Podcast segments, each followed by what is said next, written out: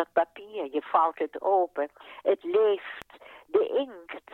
Uh, ik zou zeggen, er gaat niets boven met de hand geschreven brief. Dat is het mooiste. Hier is Hanengekraai door Luc Drosten met Elisabeth Bierens de.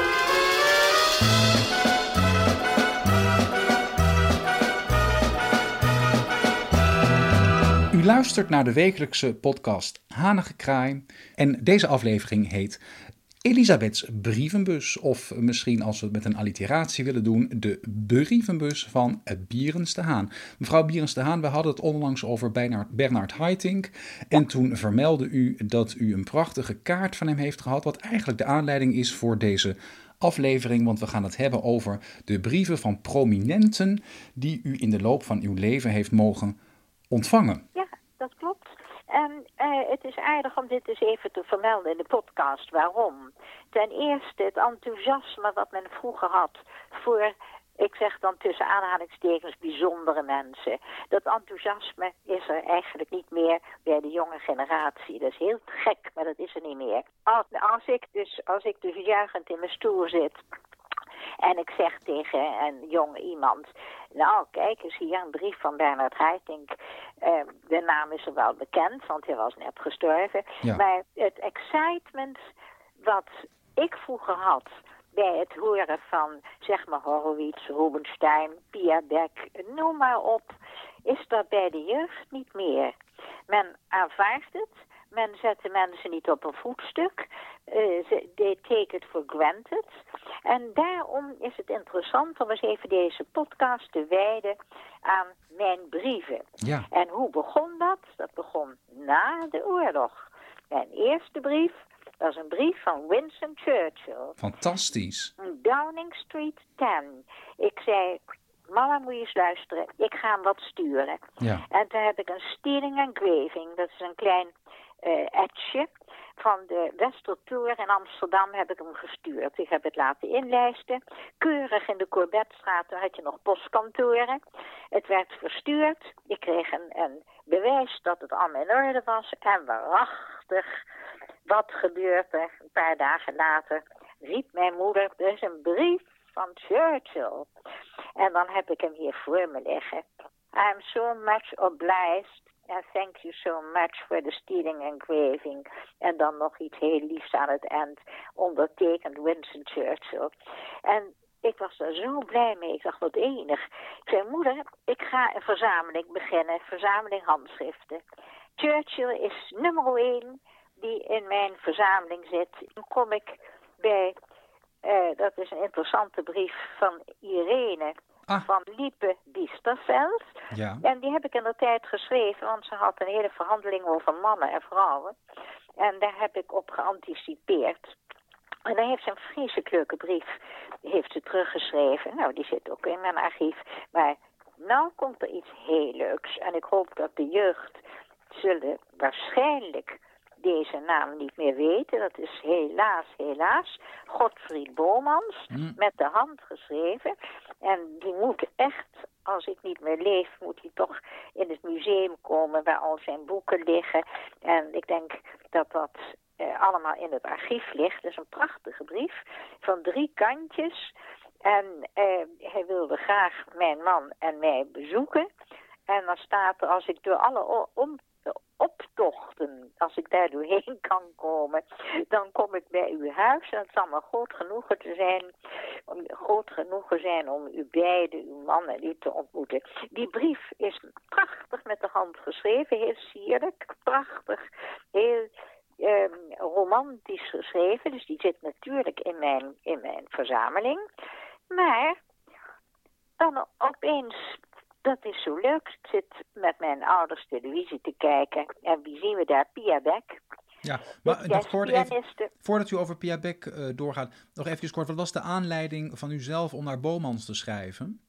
Het was, ehm, hij had een, een film, hij had een bezoek gebracht aan Japan. En omdat ik in die tijd veel naar Japan ging, stewardess, Ja. gingen we naar Tokio. En ik vond het zo'n geestige uitzending. Ik zeg, ik ga hem toch eventjes eh, naar zijn uitgever schrijven. Want het is heel moeilijk om zulke mensen zo persoonlijk te benaderen. Ja. Ik heb naar zijn uitgever geschreven en deze brief... Ik heb gevraagd, wilt u die brief doorspelen naar Godfried Bomans? En Godfried Bomans, die heeft zo gelachen, want ik had op de envelop gezet... niet op de grote hoop. Want natuurlijk, zo'n schrijver krijgt honderdduizend brieven, maar niet op de grote hoop. Toen heeft hij deze brief uit die hoop gehaald en zag daar Bierens te Haan. Het leuke is dat hij zijn broer Jan eh Bolmans kende weer mijn schoonvader.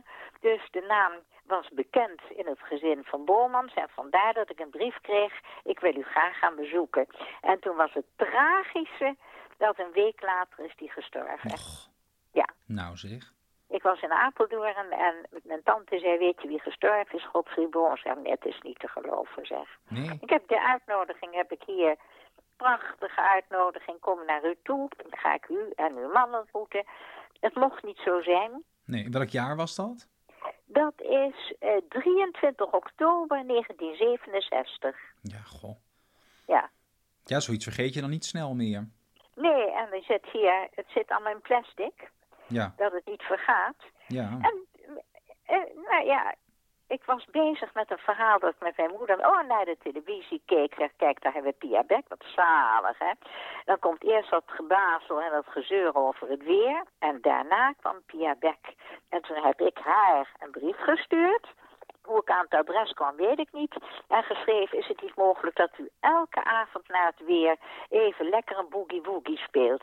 Want dan kijk ik s'avonds even naar het weer, omdat ik weet dat u met de piano komt. Toen kreeg ik een schattige brief en op de envelop een zilverachtige vleugel gedrukt. Zo geestig. En allerleukste geestige brief. En ook zij had in de oorlog was, had zij een kamer gehuurd bij de familie Bierens te Haan. Dat is ook Oh. alweer zo eh, toeval of voorbestemd. Ik wist helemaal niet dat Pia Beck het weerbericht deed op de televisie. Deed ze ook niet. Oh, dat, ik dacht dat u dat zei. Nee, de weerman was weg en toen kwam Pia Beck. Zij kwam iedere dag na het weer. Nee, dat zei ik. Ik vind het leuk als u dat iedere avond doet. Oh, zo. Dit was, dit was eenmalig. Ik zeg, eh, het, het, het, is, het is een slome boel. U moet spelen elke avond. Elke avond even lekker tien minuten jazzen op de, op de tv. Op de, eh, het is zalig, daar worden we blij van. Al die slome boel en akelige dingen. Ja. Dat was toen ook al. En toen later is ze geëmigreerd naar, eh, naar Spanje. En op het dakterras stond een vleugel. Dan ging ze daar smiddags even, als iedereen sieste hield, goddelijk wat, wat eh, ik zou zeggen, jaren 30, 40, boogie woogies. Allemaal lekkere jazzstukken. Ik ben er dol op. Fred Astaire. Luistert u Heerlijk. uit uzelf, zet u nog wel eens een jazzplaat op Nee, ik tegenwoordig? zet mezelf op. Ik speel zelf jazz. Wat heerlijk. Ja. Maar en dat we is, gaan verder in het plakboek. ja, Rubenstein, dat is heel gek gelopen. Die zag ik ook onder andere op tv met zijn kerstconcerten, Arthur Rubenstein. En toen ben ik hem gaan tekenen. En hij had een heel markant achterhoofd. Ik heb hem opzij getekend. Het was een goed portret. Ik heb gevonden waar hij woonde in Parijs, maar ik hoorde helemaal niks. En toen uiteindelijk kreeg ik een brief. De maestro was blind. Hij kon niet Ah. zien. Hij heeft mijn tekening niet gezien. Maar het schrijven alleen al vind ik zo leuk. Koning eh, Willem-Alexander, dat was eigenlijk om daar het verhaal mee te besluiten. Op de Dam. Herdenking.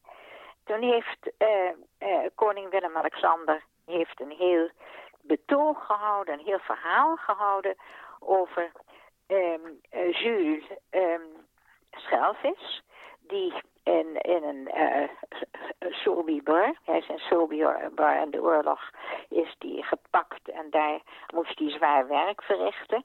Hij heeft het overleefd, dat is een godswonder hoor. En ehm, koning Willem-Alexander heeft eh, zeker een uur gepraat over de ontmoeting met Jules Schelvis. Ik was zo begeisterd, was ik toch al in de tachtig. Ik dacht, dit is het mooiste wat de koning gedaan heeft. Je kan aanmerkingen hebben over Griekenland en weet ik veel, dat ze dingen fout hebben gedaan. Dit was zo mooi. Ik ben meteen aan de computer gaan zitten. Ik heb hem een dierbare brief geschreven dat hij mijn hart geraakt had. Ja. Echt heel goed. Nou, ik ga mijn boodschappen doen, kom thuis, ik haal de post eruit. Hè? Wat zien we daar? Koninklijk Huis. Jee, meteen heb ik die brief eruit gehaald. Met alle omzichtigheid, met een handschoen heb ik die brief Ja. voorzichtig op de niet natte post gelegd. Wat spannend. Dat, dat- ja, het regent een beetje. Heel voorzichtig dat naar boven gebracht. Heel voorzichtig naar mijn bureau. Een briefopener nemen. En daar zat een, een prachtig dankwoord in van zijn secretaris, maar ondertekend door hem. Alleraardigste brief. Dat hij vond het zo vriendelijk wat ik gedaan had. Maar daar ging het eigenlijk niet om. Het ging alleen dat hij wist van mij dat hij hoorde van mij dat ik het zo geweldig vond. En dit vergeet ik dus nooit meer. Ik heb de brief. Ja, over nooit meer vergeten. Ik denk wel dat als mensen nu nog een brief krijgen, dat dat veel meer indruk maakt, inderdaad, dan een e-mail of wat dan ook. Ja, dat, zeg je heel goed. Dat papier, je valt het open. Het leeft. De inkt. Eh, ik zou zeggen, er gaat niets boven met de hand geschreven brief. Dat is het mooiste. Gaat En dat kan niet anders, want ik heb nu zelf ben ik aan het e-mailen en doen. Ik heb me gestort in de eh, eh, internetwereld Ja. en eh, op mijn oude dag. En dat gaat heel goed. Ik stuur eh flauwekul mailtjes om te kijken of het overkomt. Zo mooi als je zo'n mail stuurt, dan hoor je... Ja, Woeps! Daar gaat hij. Ja, maar dan komt de hele gekke gedachte bij mij. Ja, maar dan hoor ik niet of die iemand die dat mailtje gekregen heeft, of die het inderdaad gekregen heeft. Dan ga je niet bellen, heb je mijn brief ontvangen. Dat doe je met brieven wel. Beatrix heb ik ook geschreven, een hondje Pepper. Die zat met zijn snuitje in een vossenrol. En die is gestikt in de vossenrol. En toen heb ik een condoliance gestuurd, heb ik ge- geschreven, is het niet verstandig voor u om een King Charles Spaniel te nemen? Die gaat nooit met zijn snuitje in de vossenhol, is een hele makkelijke hond. En toen kreeg ik een brief van de secretaresse. De koningin heeft besloten om een, weer een Jack Russell te nemen. Klein, kort en krachtig. De koningin heeft gesproken. Ja, nou, en dat, en dat kunnen we. helemaal niet. Oh, en over de, de koningin heeft gesproken. gesproken. Eh, we gaan het afronden. Uitstekend. Wij danken u voor, ehm dat is ook mo- mooi om in de wijvorm te spreken, dat is ook heel koninklijk. Wij Ja. danken u voor de inkijk in uw brievencollectie. En eh, misschien zet het mensen nog eens aan het denken om toch misschien weer eens een, eh, deze of gene een brief te sturen. Tot volgende keer. Tot volgende keer, Luc.